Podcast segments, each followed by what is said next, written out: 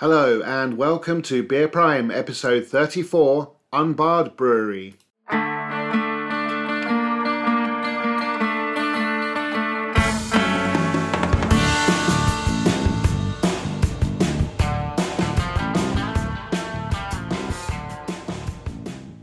Hi, thanks for joining me again on the Beer Prime podcast.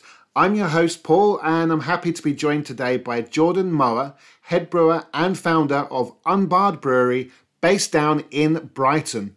We'll be drinking a few of their beers whilst we chat about how things started and where they're heading. But before that, let's look at what's happening in the world of beer at the moment. Beer news. Siren opened first pub. The team at Siren Craft Brew, guests in episode 2 and as part of the catch up episode 15, have announced that they have taken over the George and Dragon pub in Swallowfield, around a 10 minute drive from their brewery and tap room and located close to Wokingham. Siren have been looking to extend into pubs and bars, but say that they would only have done so when the time was right, the place was right, and they could do the venue and themselves justice. The George and Dragon, or as they are referring to it as the G&D, dates back to the 17th century and sits in a Grade 2 listed building, which became a pub after becoming a coach house at the turn of the 20th century. The existing team are staying on at the pub, and Siren envisage giving it a gentle refurbishment at some time. However, they are happy that it's a great place to enjoy their beers and the pub's great food. Visit the pub's website, georgedragonpub.com, or check out their Instagram on at georgedragonrg7. And if you want to visit them in person, they're open from Tuesday to Saturday from 12pm to 11pm and Sundays from 12pm to 5pm. It's certainly added to the list of places that I've got to get to. Verdant Brewing Co. collaborates with fellow Cornish breweries. Falmouth's Verdant Brewing Co., forthcoming guests on the podcast, have collaborated with three of their fellow Cornish breweries to make a series of four single hopped IPAs, which were all brewed in the same week. The series, known as Doubling Down, was created with Black Flag, Padstow, and Pipeline breweries and will be launched nationally this coming Friday, 22nd of October. Verdant say that the malt bill and water profiles remain identical across the beers, however, they have taken the opportunity to ferment these brews with four different yeast strains. They call this an exploration in both hop and yeasties and proclaim that they are giddy with experimental anticipation. The four pack is available on their website and from the end of this week will also be available from independent bottle shops across the country. It contains 440ml cans of each beer, three of which are at 8% ABV and the remaining one clocking in at 7.7. Kegged versions are available at several venues across the country, including the participating breweries, bars, and tap rooms. Check them out at verdantbrewing.co. Jaega Wise and James Blunt to host a new Amazon Prime beer show. Brewer and broadcaster Jaega Wise of London's Wildcard Brewery, my guest in episode 11, will be joined by musician and publican James Blunt to host Beer Masters on Amazon Prime. Billed as the search for Europe's next great beer, the show will launch on the 11th of November. The show will be made up of five episodes and will see home brewers from the UK and Europe challenged to brew different styles of beer. In each episode, the contestants will learn the secrets behind some of Europe's most famous beers before heading home to create their versions. One beer from each episode will be awarded gold and placed in the final. In addition to creating the beer, the brewers will also design the label and some dishes to pair with their beers. Judges will mainly be made up of brewers from AB InBev's stable, such as Camden Town, Leffe, and Stella Artois. But Jaega's involvement will hopefully bring a true craft view to proceedings. The winner will be given the chance to develop their own craft beer. Okay, so now it's time to welcome my main guest. So please welcome Jordan Mower of Unbarred Brewery in Brighton. Hello. Hi, Paul. Thanks for having us on the show. Oh, you're welcome. Uh, it's great to have you on. Uh, now, uh, you sent a box of absolutely fantastic looking beers. Thanks for those.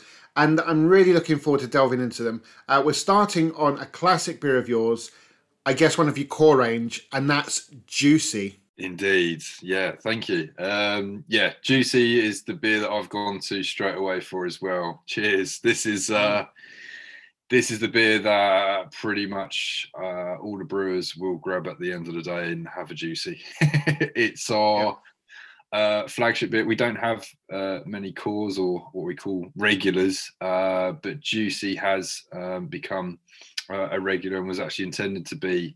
Um, it's definitely of the moment in terms of full mouthfeel, soft, pillowy, loads of uh, protein malts, oats in there.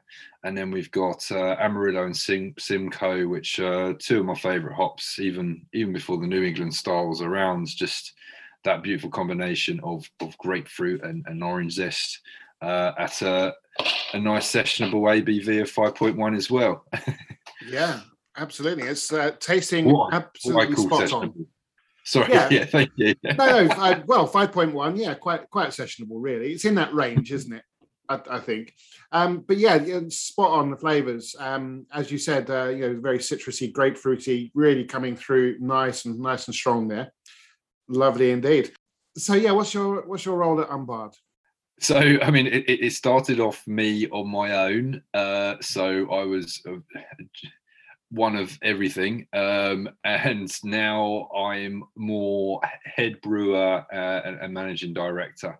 Uh, and, and, one thing no one can take away from me is, is, is founder. So yeah. uh, my day, my day to day is very much working with sales, marketing, and and the brewery, um, and uh, going out, meeting everyone else we possibly can, doing collaborations. I try to be on every single collaboration. I, I have done so far.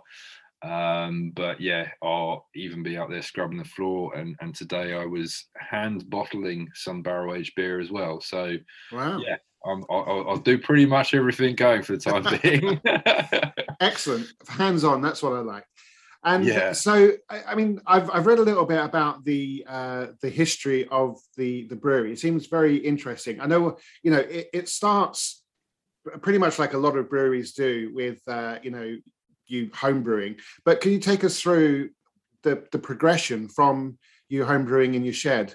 Yeah, it's uh, been an extremely organic journey that I'm um, very fortunate to have. I had a pretty well paid job project managing um, for the water industry. Um, so I had quite a bit of knowledge in water uh, and started home brewing and got beyond obsessed uh, to the point my wife was like, I'm not sure if this is a kitchen anymore. Like there's just bottles everywhere.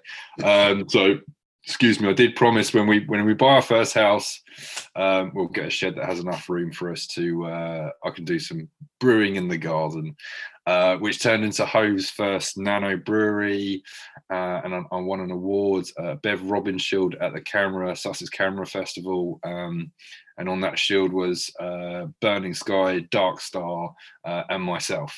Wow! Um, so that was it. Illustrious company.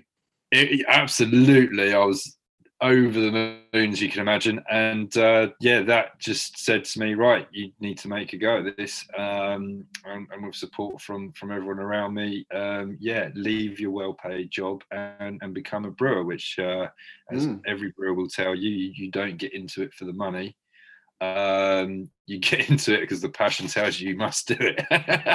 yeah, for most of it anyway. Um, so I ended up going to a brewery where I became head brewer very quickly. Um, at Two Tribes when they're in Horsham in Sussex still, mm. uh, and then another brewery uh, which was contract brewing. Um, I, I went there and started filling tanks for some other people um, and enough money to brew uh, Unbarred, uh, became head brewer there and uh, helped a lot of breweries on their way, um, a lot of Sussex breweries, but even some internationals, including Goose Island. Uh, worked on a beer called the Golden Goose with them. Mm. Um, so I, I have got, I had many, many, many brews under my belt before uh, we got our home in Brighton, which is uh, only two years ago. Uh, we we started yeah. um, on that site, and I could put 100% of my attention into Unbarred and actually have a team around me that that believe in the same vision. So yeah. these last two years has, has gone absolutely mad. Uh, as, as, the world has for most of us. Um, but in terms of brewing, we've uh, quadrupled uh, production and we are now at maximum capacity on this site uh, in a very short time frame. Um, so we are, are, currently now looking for a another site. Oh, I see. Right. Okay. So the the site you're talking about that you moved into a couple of years ago uh, is in Elder Place, and that's just uh, only a few minutes walk away from Brighton Station. Staggering distance, absolutely. Yeah, fantastic. you, you, couldn't be any better because I mean, you know, I, I don't get me wrong, absolutely love so many of the breweries uh, around, that are around in industrial estates here and there, and you know they're they're pitching up where they can and where they can find space. Brilliant. But sometimes yeah. they're quite inaccessible, aren't they? Really. Whereas you guys, Very. yeah, as you say, you can you can arrive on the train, quick walk, when you know brisk walk when when you're when you're you know you, you know you know beers in, get that's to it. your place, have several beers, and that's when yep. the staggering starts back to the station. What what can what can go wrong? Well, exactly. Right, we, we, we, won't go there. we won't go there about ending up at the end of the line instead of uh, instead of your stop. But I mean, it's it's brilliant. No, we're, we're really such... fortunate. Yeah, it was it was a dream of mine from brewing my shed to think, you know, one day could have a, actual a tap room uh, showcasing loads of different beers, and that's something I'm living now. Um, yeah, we're we're brewing a new beer um, every one to two weeks, uh, or bringing back a beer, a much loved beer, um, back into the the portfolio again. So yeah, yeah we're, we're I'm really really fortunate. Oh, fantastic! And um, the the tap room, how many lines uh, could uh, could a visitor expect to uh, to be yeah, presented with? Yeah, we've got twelve lines in there, um, and we have uh, one lager, which which isn't our own. Um, again, we're at maximum capacity. We just can't afford to leave a tank held up to produce a lager the, the way it should be. But uh, we use yeah. Lost and Grounded, which uh, are wonderful, wonderful brewers, um, do fantastic lager. So we've got that option. And then if we do a collaboration, which which happens regularly, um, we'll we'll put on those guest beers as well. Um, we did one recently with Siren, um, which which was a real honour for me. Um, they really one of the brews that inspired me to to brew it in the beginning, and uh, um, yeah, they gave some cask as well. So that that was absolutely wonderful. Yeah. mm. um, and we had uh, Full Circle recently. We did collab with those guys, which I believe you got one of the cans. We got one of the cans there. Yeah. Uh, well, that's one that we're drinking a little bit later on. So brilliant, brilliant. I'll, I'll, I'll we'll move on to that. Yeah. what else can you say about the tap room in terms of you know, besides the beer? If if if I was to be visiting. Sure. So we. Uh, pride ourselves as, as part of what Unbarred does is um, working with local uh, creatives and, and the local community. So a lot of our cans, you'll see artwork that uh, Brighton illustrators have done, graphic designers, uh, photographers, uh, and looking at the pieces that we're going to do next year, which we're working with street artists as well or graffiti artists. Um, so you should see a bit of that artwork around our tap room.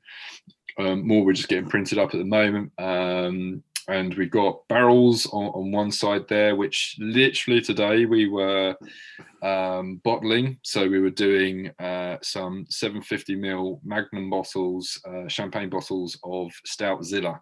Ooh. This is the first year we're actually going to be barrel aging Stout Zilla. It's always been a decadent, indulgent projects each year to, to bring out um, and, mm. and create some of the flavors that you get from barrel aging. Uh, but this time, yeah, we've actually got Buffalo Trace bourbon barrels in there. So Ooh, they're on the side, uh, and, and a few of those are empty now. Uh, and we've got something else experimental in there.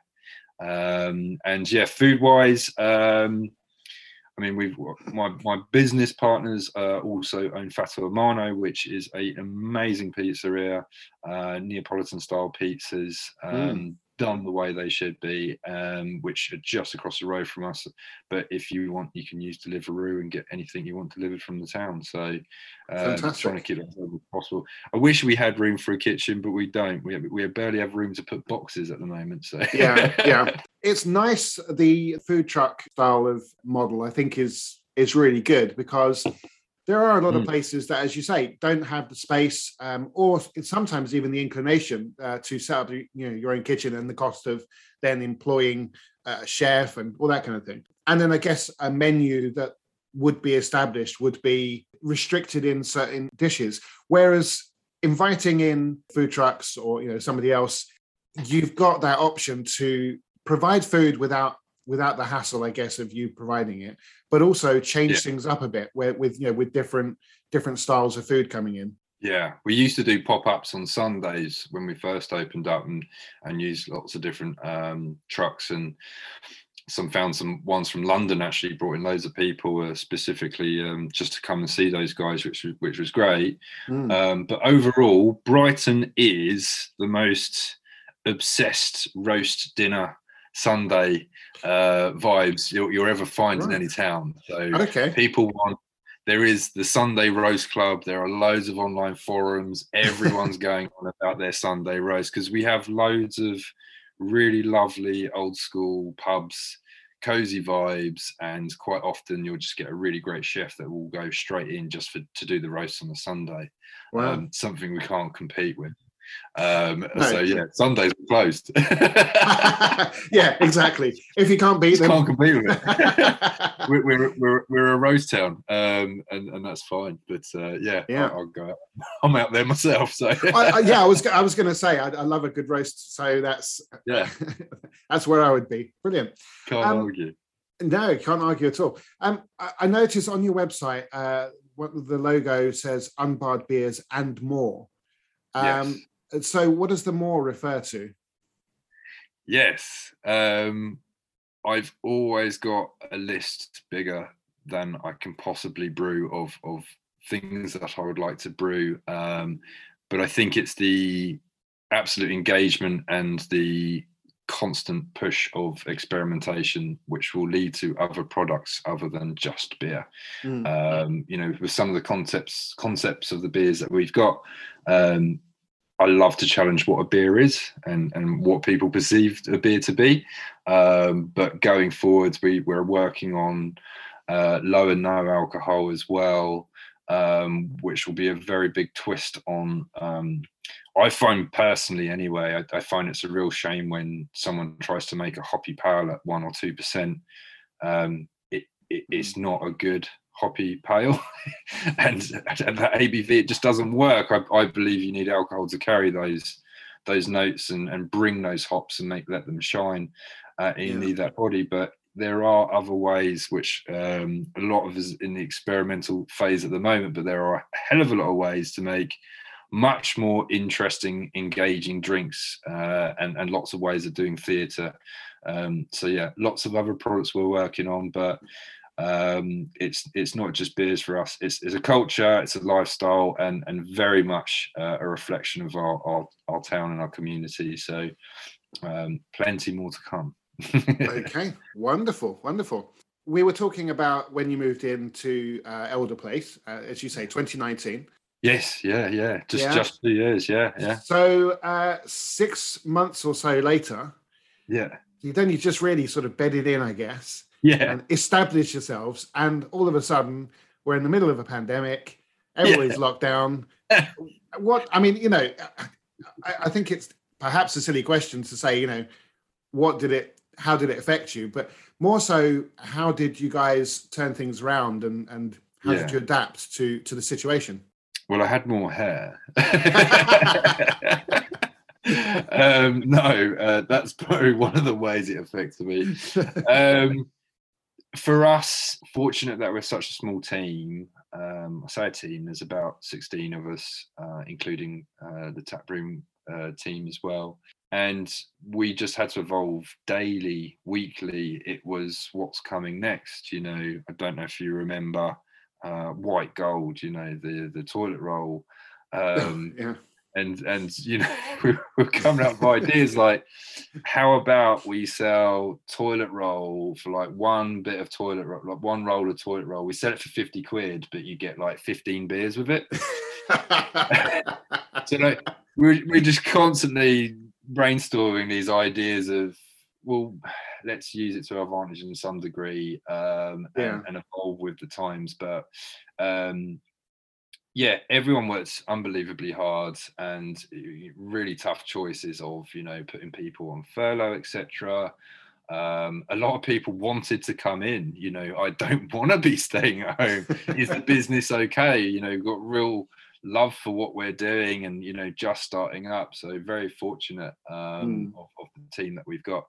Um but what what it did end up doing for us is actually creating probably the best possible engagement especially with our local community. Online uh, and, and nationally is great but the amount of people that would see the van or see the car like we were all out in our cars as well in our vans um, getting beer cans in hands was the catchphrase all the way through. What can we Mm. do more?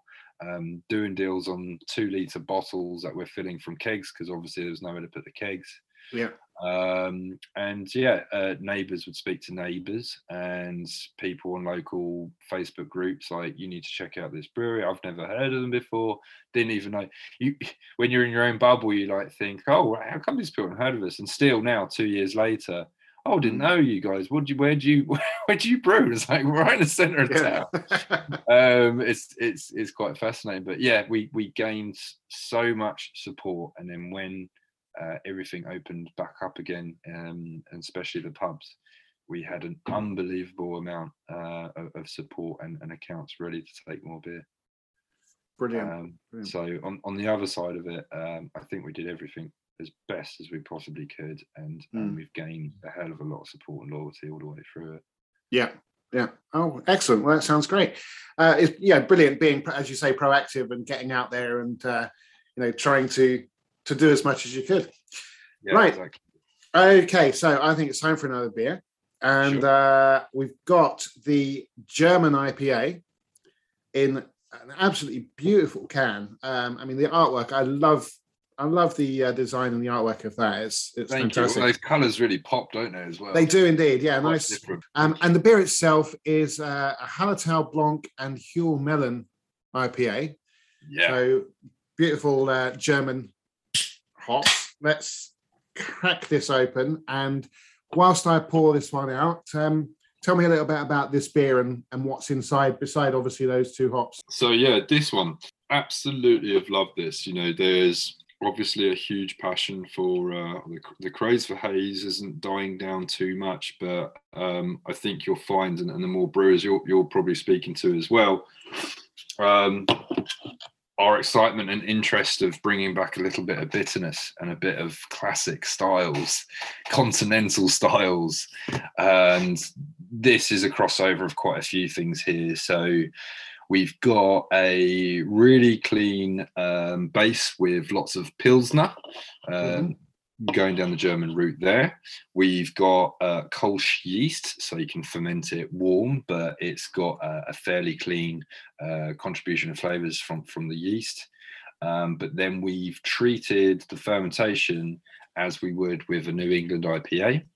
So we've um, done some high fermentation hopping and we've done some cold side fermentation hopping just to get all the different layers of these fantastic hops and they don't get shout, shouted about enough um, with their new uh, hop breeding programs they got out there. They're doing some really interesting flavors. So there is a NEIPA-esque character to it, Mm. um, but the water treatments um, very much push towards uh, the sulfites to accentuate the bitterness uh, and just enough to create a bit of body to it as well, a bit of a, a smooth mouthfeel. So it's it's it sort of sits between a New England, a West Coast, and and a German beer. yeah, very, very much a hybrid then, as you as you say on the can. It's a, it's a German hybrid. Yes, uh, and we will continue to keep doing IPAs in, in different iterations because it's such a vast category, isn't it? Like, where Mm. do we stop with IPAs? Yeah, absolutely. Just like with the juicy, when I poured this out, really, really great head retention on the beer as well.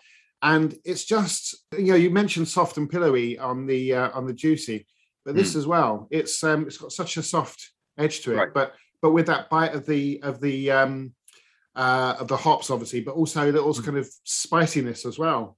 Brilliant, brilliant. I'm I'm, I'm glad that there there are so many de- delicate flavors you can pick up from those hops. Yeah.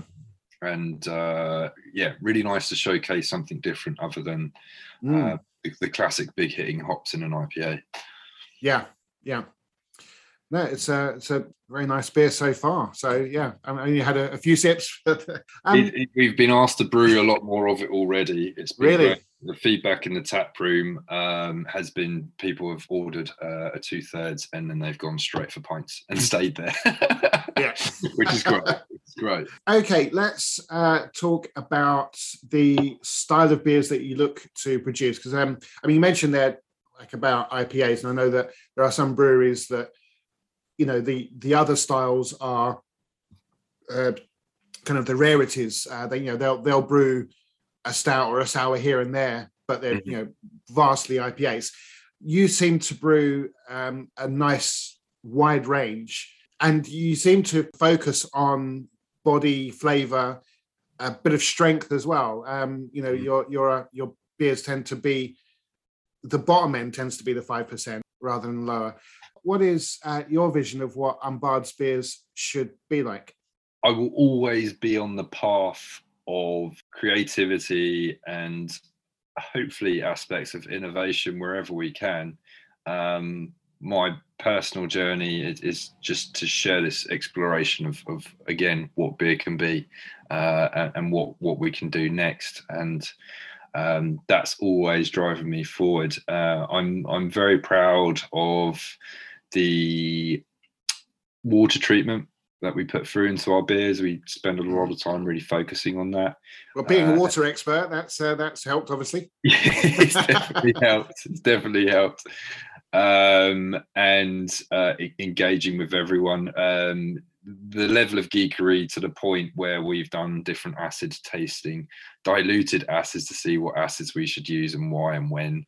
Wow. Um, that's that's how sad we are. Uh, but the, these these are the things that keep you on your journey of exploration. So um, there will be a consistent um, work towards uh, or, or collaboration with other breweries, and and I, I I do love collaboration for many many reasons. Um, we will continue to do that, but not just within the brewing industry, but with all other industries. Um, what you know, what we are actually working with a tea company at the moment, so All right. different type of brew, but uh, yeah, absolutely. but they are wonderful. They have a lovely story. They started in Brighton, got great alignment with those guys, and um, yeah, that that is the future for us. Um, we'll we'll keep pushing. Okay, okay, fantastic. We've had the juicy. We're on the German IPA, and uh, we've mentioned that we are going to have your collaboration with Full Circle, the uh, sticky toffee pudding white stout later Yeah. on. So fantastic. Um, but you were kind enough to send me a nice box of beer. Um, there were eight beers in there, and let's talk about a few of those other ones, um, which I, I'm going to enjoy uh, over the next uh, uh, couple of weeks. I'm a big stout fan, and so Right. I, I'm I chose the white stout because I do like a white stout. I'm intrigued by white stouts. So Brilliant. we'll, we'll talk about that more when, when we actually crack the can open. But the other two stouts that were in there um, was a Bueno Shake, which I've, I've had a few times before and absolutely adore. Um, but yeah, but I do love kind of the you know the Kinder Bueno and sort of you know uh, Nutella Ferrero Rocher, which obviously all those kind of flavors that, uh, that that's in it. Um, and you mentioned Siren, your collaboration with Siren earlier. Uh, the Imperial Mexican uh, stout, the mole uh, inspired Yes. stout, is in there as well. Um, Those, I mean, Bueno Shaker's got to be one of your best sellers, hasn't it? It's it's that's our dark beer as our as our regular beer, our core beer, which it, Yeah. it was never meant to be. Um, and then we did an imperial version, and it it pre-sold. uh, wholesale, and then we put it online, and it sold within 24 hours, which for us is a huge honor, a huge honor that this love for this beer. Uh, when we first launched it, I made a hot chocolate fudge sauce with the beer and like these floaters, and so you had the glass, poured the beer, then you did ice cream, which was Nutella ice cream made by a local um, gelato company. And then we had wafers sticking in the top, hazelnuts, Ooh. and more hot chocolate poured over it. We were drinking it with straws. It was ridiculous indulgence. It just sounds uh, amazing. yeah, it, it, it, it is it is absolutely beautiful. Um, so proud of that beer, and uh, yeah, that is our dark beer offering. It's really yeah. nice to have a dark beer offering that has uh, so much fun to it, and mm. um, it is actually very technical to brew. Um, when oh, yeah? my lead brewer Gary, he brewed it once, brewed it twice. And like, this is a nightmare. Like, um, it's now a core beer, Gary. yeah, you'll be doing this every every month. Um, but yeah, I think we've we've done a couple of processes in to make it a bit easier. But what yeah. we try and do, and the, there's techniques we use with the mashing, is basically to try and make it as smooth as possible with lots and lots of layers of chocolate as the base beer. Yeah. Um, so yeah, very very proud of that beer. Excellent. And you know, you mentioned earlier about the imperial version selling out within 24 hours. That that must fill you such pride that you know you've you've got to the point where you know because I guess there are a lot of breweries that that still really have to push their beers. Um, and if you can stick something on the site you know do a little promotion for it and it's and it's gone within 24 hours yeah. that, that must be so awesome a feeling. Oh it, yeah it is. It, it really is heartwarming and like i say you can be in your own bubble so much and you just keep pushing and pushing and you know you need to do whatever it takes and canning line breaks down or something mm. hasn't been delivered or uh, glycol's broken down and you're just in there living it um, and then you just see that obvious response that you've done something right uh, and then being able to go to festivals this year to actually have people come up and say i remember your first beers and i remember when you actually did this tape tap, tap takeover and um, that was just really magical to to think um, and to be able to give that feedback to the brewers because you know brewers don't get to see much of this either.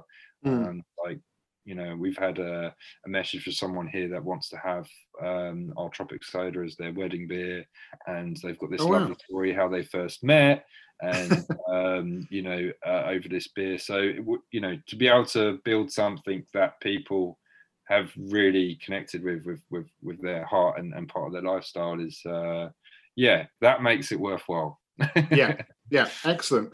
Um so uh, other than uh, the obviously the imperial mexican uh collaboration the the siren one and the the full circle that we're coming on to you've also got another uh, or you've also sent me another collaboration beer you were talking earlier about how you're collaborating not only with breweries but with with other companies too um, you've also sent me liner notes, which is a com- uh, which is uh, a collaboration with Tru Thought. Tru Thought's record label. Um, yeah, yeah. Uh, when I was growing up in Brighton, it was uh, something so amazing to go to uh, down at the Concorde, um, down Madeira Drive. It's it's on the beach. You, if you've ever seen like the mod rallies or anything like that, it's it's down Madeira Drive, mm. and there's a, a, club down there um, which, which, do some amazing nights. And I remember Tru Thoughts popping up, and they'd always have some of their acts playing or or, or doing a DJ set down there. Um, and they do some really cool creative stuff. Um, acts such as Bonobo started on there, and it was it was great. We got introduced to uh, Paul Jonas, the, uh, the, the founder, and um, they started in Brighton. They started under a staircase. I started in, in a shed. Just uh, so much synergy there. So much going going on between the two of you.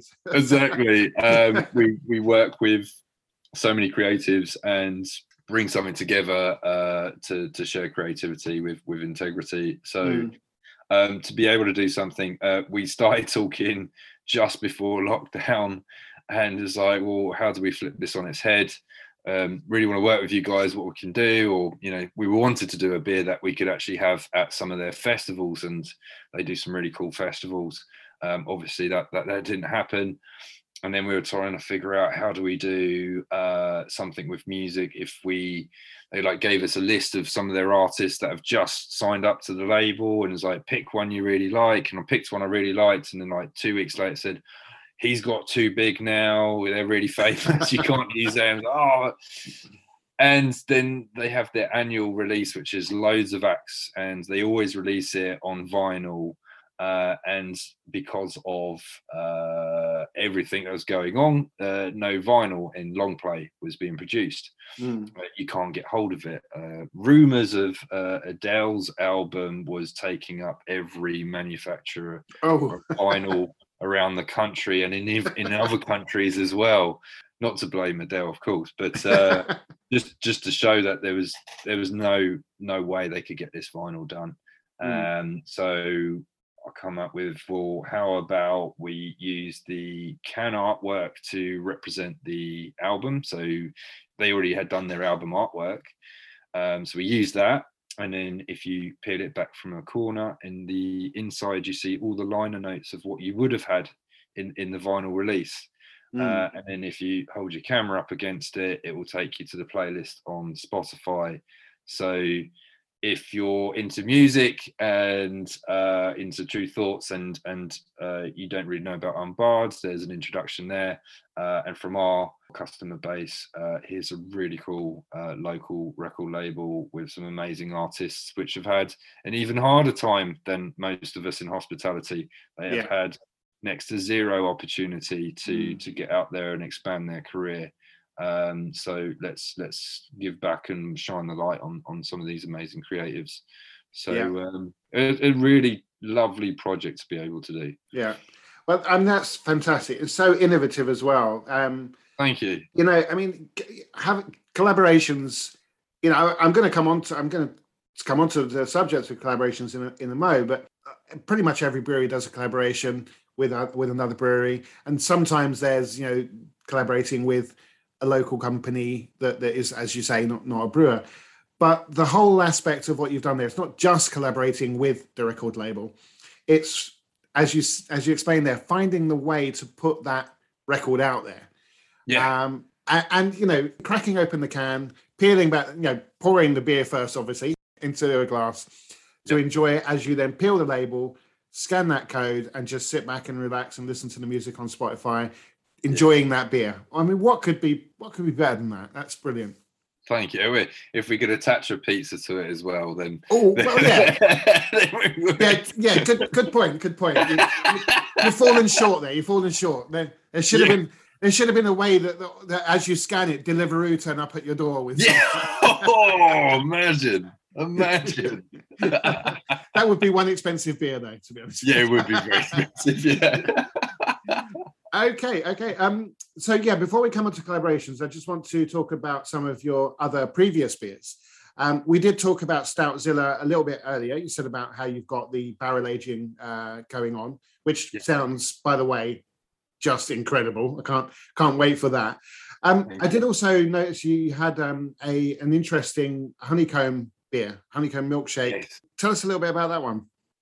Yeah, honeycomb milkshake. Um, again, that was meant to be a one-off, uh, and got a lovely story behind that. Um, our good friends or personal friends of mine, um, Bison, they're they're in Brighton, and they have uh, uh, a craft beer shop. They've had a few craft beer shops and and, and pub outlets as well, uh, and, and brew their own beer they came up to when I was contract brewing on that site before before Unbarred was in the centre of Brighton.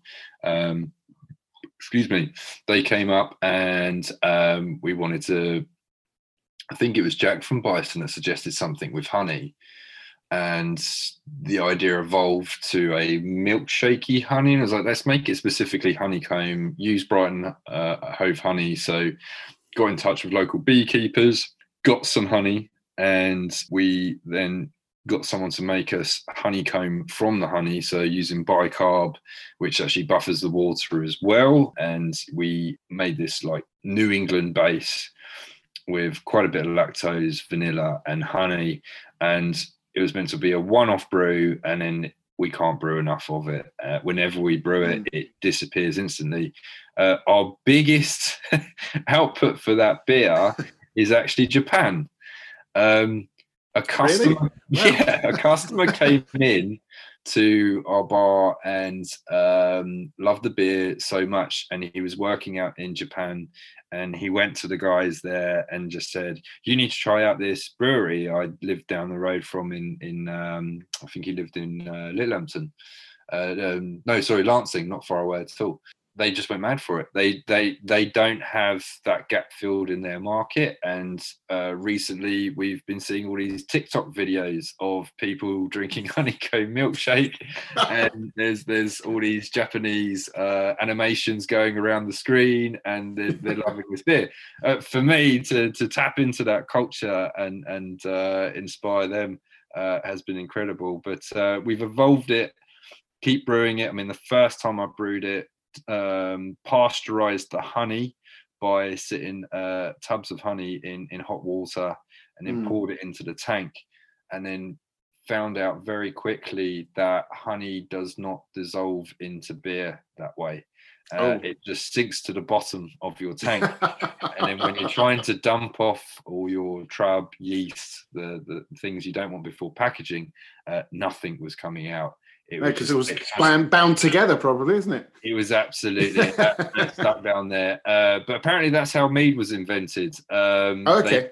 They, they poured water over the top of honey to stop the bees flying around, and then found that it would eventually uh, ferment. Right. Um, so I've we've now increased our process on that, uh, and we've also changed the yeast. So we found using London fog with uh, this recipe actually really helps work towards specifically the honeycomb aspect of the beer. Yeah, um, changing that yeast up with the honey. Oh, fantastic! I've I've not had that beer, but um, I've had a few uh, honeycomb stouts that I've really enjoyed. Ooh, um, and because I, you know, one of my favorite uh, chocolate bars is a Crunchie. So right. having having sort of a beer in in this in the form of uh, of, of like a, a Crunchie bar is is fantastic. But this one sounds very intriguing because it's it's kind of partly that, but it's uh, you're talking about you know the New England base, so it sounds very very you know similar but but different. So uh, I'm glad that you do brew that uh, on on a semi regular basis um, because I, I look yeah. forward to uh, searching out the the next uh, the next batch that comes out. Absolutely, we'll, we'll sort you out. Don't you worry. Oh, brilliant. Um, right, okay. So uh, we talked about collaborations uh, a little bit earlier, and I just wanted to talk a little bit about collaborations in general. I guess first, rather than sort of any specific one. Firstly, you know, what do you get as as a brewer um, out of in being involved in these collaborations? I mean, you mentioned earlier that you try to make sure that you're there present on on all the collaborations that you do. Is it because there's just something that that you draw from from a collaboration that you just have to be there? Um so much it's that deep emotion and desire of of brewing and creativity that gets expressed through a collaboration. And when you've got someone who's been through a similar journey to you that really wants to push boundaries and, and try something new and they have all of their experience that they've done in their little world through the people they've met and the research they've done and you've you've done that in your own little world. And it's, it's so funny when you can tell we've you've both been reading journals and brewers journals and maybe you've been reading something you know from from the 1800s or, or you know some old history on on porters or whether it's an American journal, and you then say out loud the things you've been reading is like, we don't even know how these things are pronounced. You know, we, have been in our own little worlds doing these things, and it's like, what's that called again? Yeah, okay, you call it that. Um, but to come together and share your journey and your experiences, and then do something together, um, that's that's the most exciting thing. And I think when I first started doing collaborations, there was such a rush to get the brew done uh, on the brew day wasn't as relaxing uh, because you just got to get things done and you're you're bouncing around. And I've I've now fortunate in a position that I've got uh, brewers around us that we can have guests come down and actually entertain them and get them food and sit down and enjoy beer and really Hmm. discuss our journeys and where we think the beer industry is going to go. So one of the great uh, great collaboration I did uh, actually yesterday. Is it Wednesday today? Yeah. It is Wednesday. Yesterday I was in Liverpool.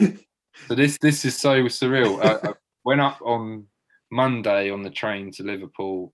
Uh, spent the day up there. Went out in the evening with Les from Neptune Brewery um, as part of our, our collabor- Collabogeddon uh, series, um, and then stayed overnight. Treat, treated us like a king. They're really lovely, fantastic people, um, and he's very much a cask brewer.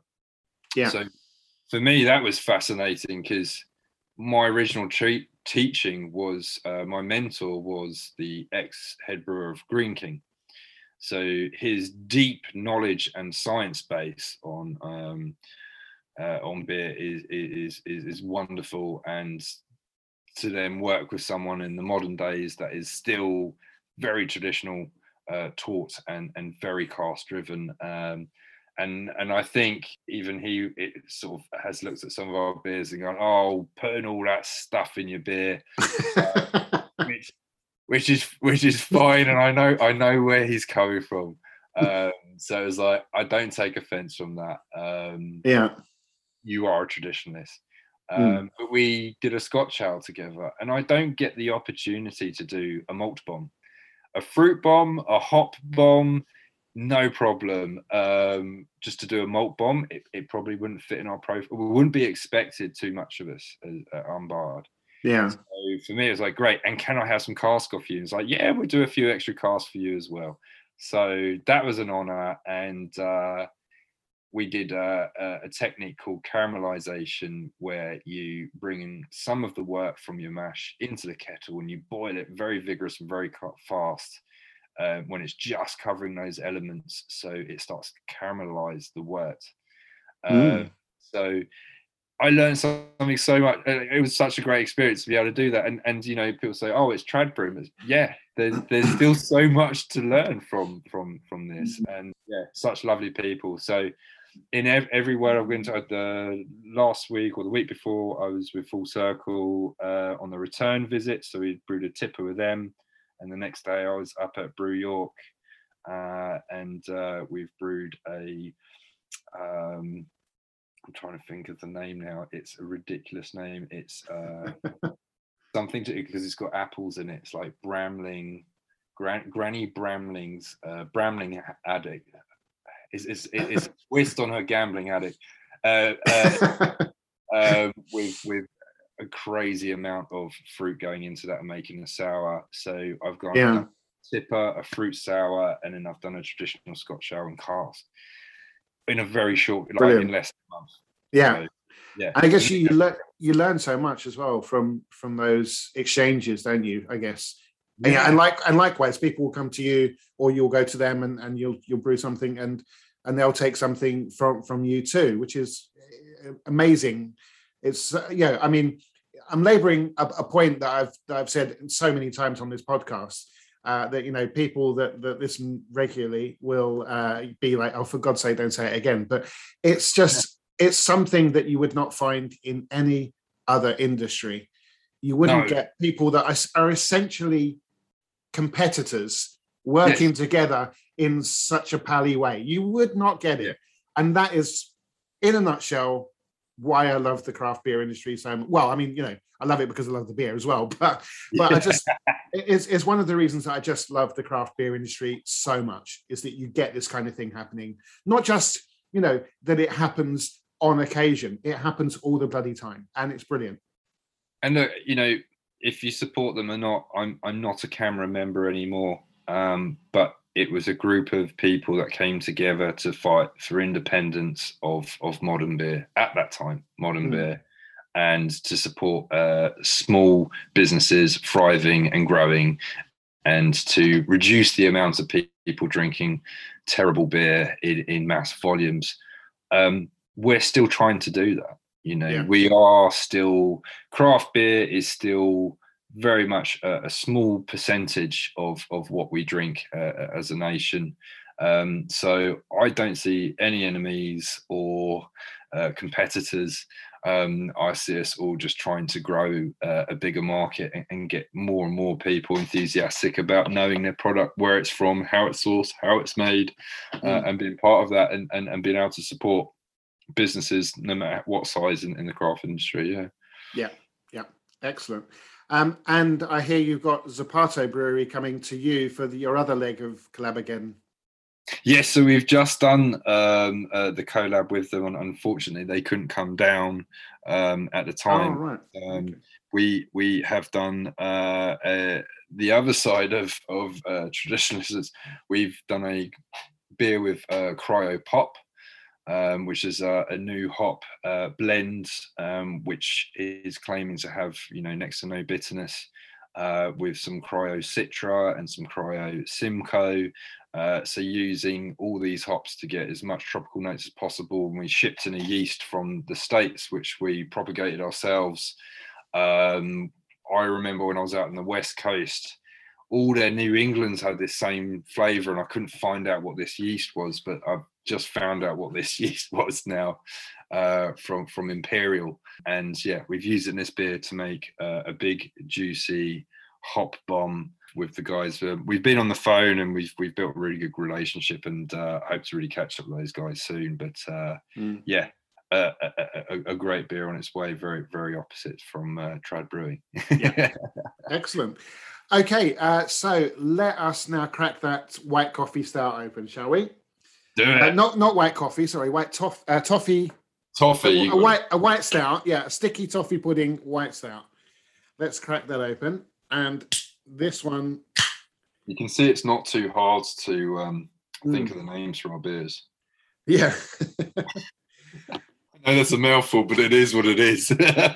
yeah, no, absolutely, absolutely. And I mean, by the way, uh, you mentioned um, about the German IPA being uh, in high demand. Uh, I can see why. Absolutely love that one. Oh, thank you. It was just just beautiful. Really, really, really gorgeous. And this is certainly a good advert for your canning line because the heads on all of these have been absolutely perfect every single time. Brilliant. Good. So cheers. Cheers. So this one is the uh, the collaboration with Full Circle Brew. It's an eight percent uh, sticky toffee pudding white stout. So tell me about this one. I'm really happy with this beer. It it hopefully for you and so far pretty much everyone that's drunk it uh, has said yes, it does exactly what it says on the tin. um, we had this up at uh, London Craft Beer Festival, and it was great when you saw brewers grabbing other brewers to come over and try it. And how how have you achieved this? Working with Full Circle as well. They were due to come down, even booked their hotel for the collab, uh, and then the spike of COVID in Brighton went absolutely rocketing high. We Oh, were no. separating the team, so we were doing shifts in the brewery, so we weren't potentially in each other's space. So if a one brew team went down, then we could all other people could jump in. So, um, but we've just been up to New. I've been up to Newcastle recently and, and brewed with them on their on their kit as well. Um, great guys, absolutely love their passion and what they're doing. So we come to a conclusion that we needed to do balance. This has been a real tough one to balance. You're trying to get in all the aspects of what a stout is, uh, or create the illusion of what a stout is, and, and play with the mind a little bit. Because if you looked at it, you would not expect it to be um, vanilla, roast, chocolate. Um, we've achieved all of that with obviously sticky toffee pudding as well. So we've used date sugar Yeah. in there as well to to ferment through with the the, uh, the dates there.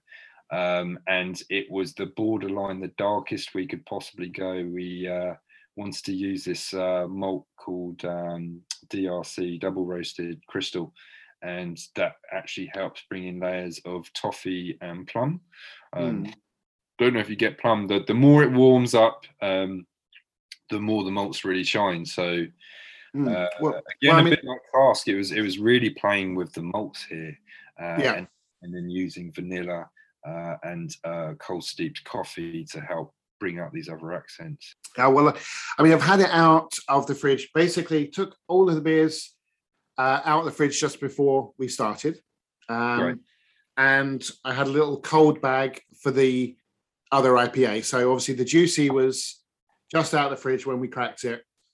The German IPA had then sat in the in the cold bag, uh, and the stout has been sat out for well, what? Um, probably about an hour Perfect. Brilliant. and and yeah i mean i'm getting all that you say and it is absolutely gorgeous this is Thank just that toffee is just hitting you just before i mean when i was pouring it i'm not terribly good with distances probably about you know a foot away when you're pouring it. And that, toffee smell just comes right out of the can. As soon as you're pouring it into the bottom of the glass it's just the, the smell is coming up. And when you taste it as well that toffee is prominent. It's just a, a fantastic and as i said before i do i love stouts. I love the stouts but it's not about necessarily them all being you know i'm not a stout traditionalist in the sense that oh you can't have a white stout you know i i'm i'm intrigued by white stouts yes. because I've, I've tasted several, many, many actually, that really, really just don't do it for me. Um, and I think uh, in some respects, I mean, I'm not a brewer, but I would imagine that getting a white stout right is probably a lot harder than than the darker variety. Is that is that true? Oh, hugely, hugely. It, it is a really hard uh, balance. There's so many attributes you have to consider all the way through the brew. Uh, it is definitely not about throwing more at it. It's about throwing the bare minimums. Um, Mm. So even using smoke malt to bring in that accent. Um, you probably can't really realize there is a smoke malt, but if you really think about it, um, it brings it helps bring in the roasty uh, chocolate and all that story it's just building those notes. So to write that virtually and it come together in the actual brew, um, yeah, really, really, really happy with that. We have actually, I believe, I don't know if it is today, um, but we did have the number one white stout in the UK on Untappd. Um, I think this was in the top five as well. So we're trying to dominate the white stout yeah, market. the white stout market. Yeah, but it's a massive, a massive market. huge So, market, isn't yeah, it? yes, Within it's- supermarkets of it's, it. it's just it's just under lager, I think. Yeah, yeah. yeah. Heineken are really getting worried now at this at this stage. But no, seriously though, it's it's an exceptional beer. Um, well done. It's just such a good beer. And I'm reminded looking at the can that it's eight percent. Um, and I, I can only tell that by looking at the can. I, I can't tell that by drinking it. It does not taste anything remotely like eight percent, no, which is a, which is dangerous, which is dangerous, but just beautiful. Just, brilliant. I mean, great. like with cocktails, the, the the sign of a great cocktail is to not know the ABV. Mm. And even with our imperial stouts, we we use yeasts that we can uh, ferment extremely low temperatures to get them as smooth and clean as possible. Um, so you could drink it sessionably um, and not know how strong it is. That's not trying. That's not trying to stitch anyone up, but um, what, what I'm Yeah. trying to say, drinkability is probably a key concept. Yeah, yeah, absolutely. Um, and it's a great time to talk about can art because the can that we're drinking has just incredible art on it. And this is from, uh, is it a local artist called Lewis? It is. He's he's an absolute legend. Uh, that is his that's his first uh, art piece he did for us. So um, our uh, marketing uh, manager um, Brett actually gets his his haircut um, by Lewis. He's he's a Oh, barber. right. Uh, Oh, he's a barber with a with a incredible talent for art then as well. incredible talent for illustration and and hopefully we're catapulting his career uh, in illustration. He'd done some pieces, showed us on Instagram, and Brett's job was to to, to find more artists in town that, that we could work with. Mm. And um, he absolutely nailed it. We he showed us some of the bits that he did, and we just said, you know, he was like, "Oh, you know, you want to play it like this," and you know, it's like, no, go far out there, mate. You you are great. It's your canvas. I don't want to hold you back. Um, it's a sticky toffee pudding, white stout. If you can focus on the sticky toffee and go as far out there as you want. So he he basically did this sort of acid trip in the desert with a guy stuck in toffee. yeah, uh, it's brilliant. Yeah, and so if this is his first uh, first effort, then uh, well, you know, he's he's got a great future ahead of him. He has, and and we're working more with him. So uh, you'll see very soon our single hop, single fruit series, uh, which we're really excited to to launch this year again. Um, and he has done a three piece set so that the three cans will stack up to make one piece of artwork. Oh wow! Um, so yeah, keep your eyes peeled. I haven't even got all the labels delivered to us yet. Yeah, so, that sounds good. Um, and you've also done a lot of uh, with not so just art, uh, as in illustration art, but mm-hmm. with photography. You got your NEIPA series, yeah, which uh, showcases local photographers. Yeah, um, and uh, the, the the one I've got, I think, is the the surfer. Um, Fantastic! Yeah, oh, amazing! Yeah, brilliant, brilliant photo. So, isn't it uh, beautiful? It, it, I mean, is that the, that series of those beers are all about local photography? Yeah, all of them are local artists, um, and uh, been very fortunate to to find a, a, mixture of professionals and amateurs. It's been really hard to do, and I've had to learn a lot about uh, how what is the value of a photograph? Um, it's not my industry. I can appreciate photography, um, but understanding the how it works and, and how it works with collaboration and, and and understanding that market has been great. But to use a mixture of uh, amateurs and professionals um, has been great and, and, and, an amazing series. Doing them all in black and whites has been a monochrome series. Mm. They've actually jumped out more on the shelf than other cans. Who who yeah. does just black and white cans, right? um, but the base beer, you know, it's it's the same base beer. It's a NEIPA series. It's seven percent. Um, we've barely tweaked the base of it or the yeast. It's about showcasing those hops. So for us, it's an experimentation of seeing what we can do, um, and and fascinating for the outcome of using the exact same volume of hops uh, and and and the different levels of perceived bitterness that you can get when you're not targeting any bitterness at all. Um, mm. Wonderful experiment. How do you put that in a concept and an image? Well, you can't really. So let's showcase other people in our town and our community. Uh, and very fortunate, um, we've had Roger Bamber, um, who who is, is, an absolute legend, um, who did some of the uh, founded by absolute fluke. Um, he he did a picture through the archways of uh, one of the railway tracks in Brighton, and it was two guys on ladders. And he always remember. I said, "How do you remember who, what their names?" Well, they were called John Wayne, John and Wayne. Um, two guys on these ladders. Then the more I got speaking to him, the more I found out is, you know, he's nearly 80 years old. And um, there was just a landline to call. And I was literally phoning him up on his landline, got his answer machine the first time I found no email address, nothing. I was like, oh, you know, this would be interesting. Uh, turned out to be one of the most fantastic guys I've ever met. And he took a really famous picture of David Bowie doing his makeup behind stage uh, in the Brighton Dome. Oh wow! Don't know if you've ever seen where he's got uh, like a, a, pencil towards his face. Um, mm. Roger took that picture. Incredible. Uh, wow. Live Aid uh, with Freddie Mercury standing with his hand up in the air. He was on stage taking one of those pictures. Oh. on the wow. beat uh, with the Stones he took those pictures as well. Uh, um, so yeah, I've I've met some really incredible pitch uh, yeah. people uh, through doing this uh, and, and learning their stories. So on our website, if you go to the blog page, you get to see loads more information of the individual artists that we're working with, and it's become an absolutely fascinating project.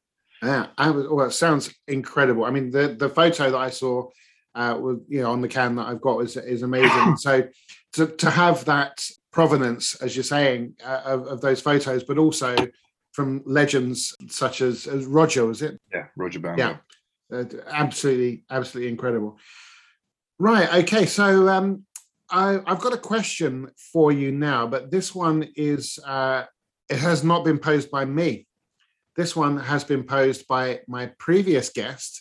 Uh, I went up to North London, um, went to the tap room of Aura Brewing. Oh, Danielle. Yeah. I've brewed And, uh, Danielle. I know, I know. That's right. They mentioned the gelato series. And, uh, we we talked about the uh, the the the forthcoming evolution of the gelato series, which is which is looking, which sounding absolutely fantastic. Daniele's uh, head brewer Dario, because I asked the question, you know, do you want to ask a question of the of the next guest? And uh, Dario came up with uh, the question. So Dario at uh, Aura asks, Uh, what's the weirdest ingredients that you would put in a beer? So he's very clear that you can't say something that you have put in a beer because he said that would be too easy because obviously you managed to make it work if you have put it in a beer. So it must be something that you haven't yet put in a beer. Yeah. But but that you would that you would consider. So what weirdest ingredient would you put in a beer? From inspiration of breweries I have seen done, uh, Dogfish Head uh, did a beer, I think it was called a chicha beer, where they got all the members of staff to chew on corn. Um, this is from the indigenous Americans used corn, they would chew on it, and saliva has an enzyme in it which breaks down starches. And when we're mashing in, so we're adding grains to water, the enzymes in those mash in those uh, grains break down those starches into sugars. And you start with long chain sugars and go to simple chain sugars, which are much easier to ferment.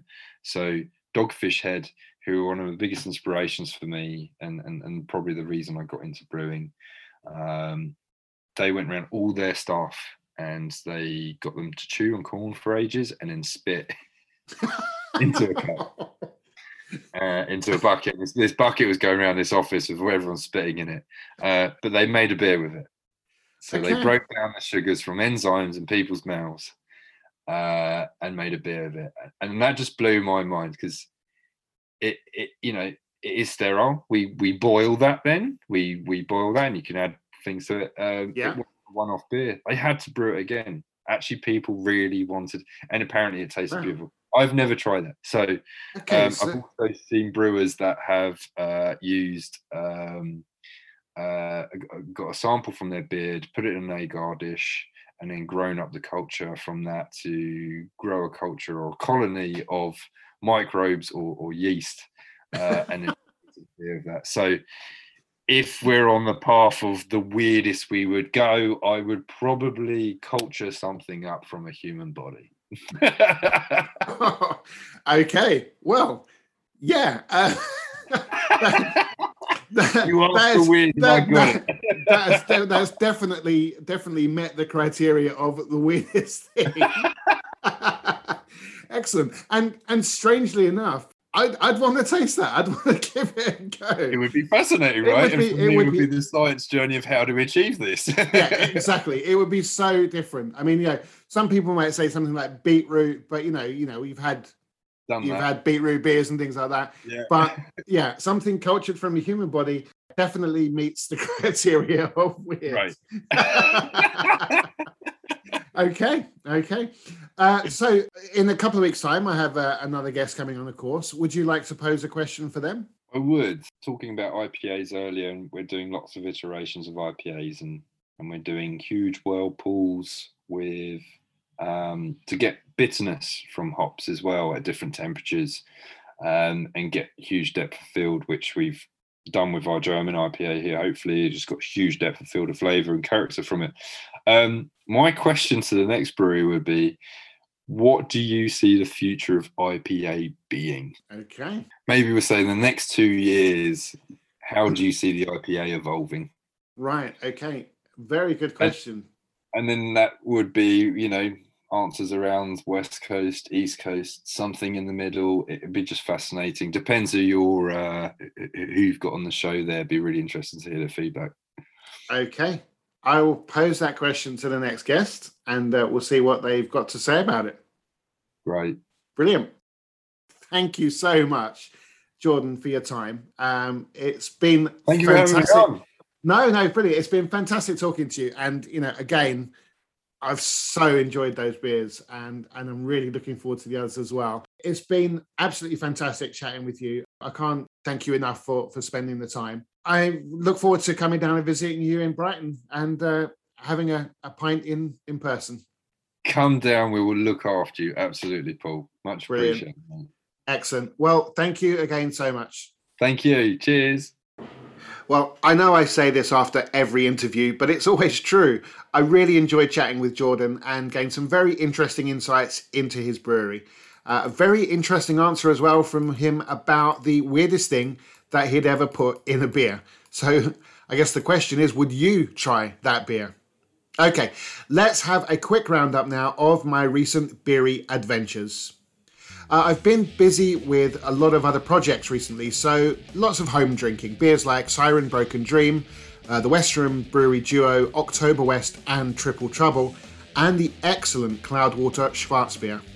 Uh, I went to my regular haunt, Hop Stop, a couple of weeks ago, just after the Aura episode came out, and had Duration's ever wonderful Dripping Pitch and Double Barrel's brilliant stout, Roger and Marcello.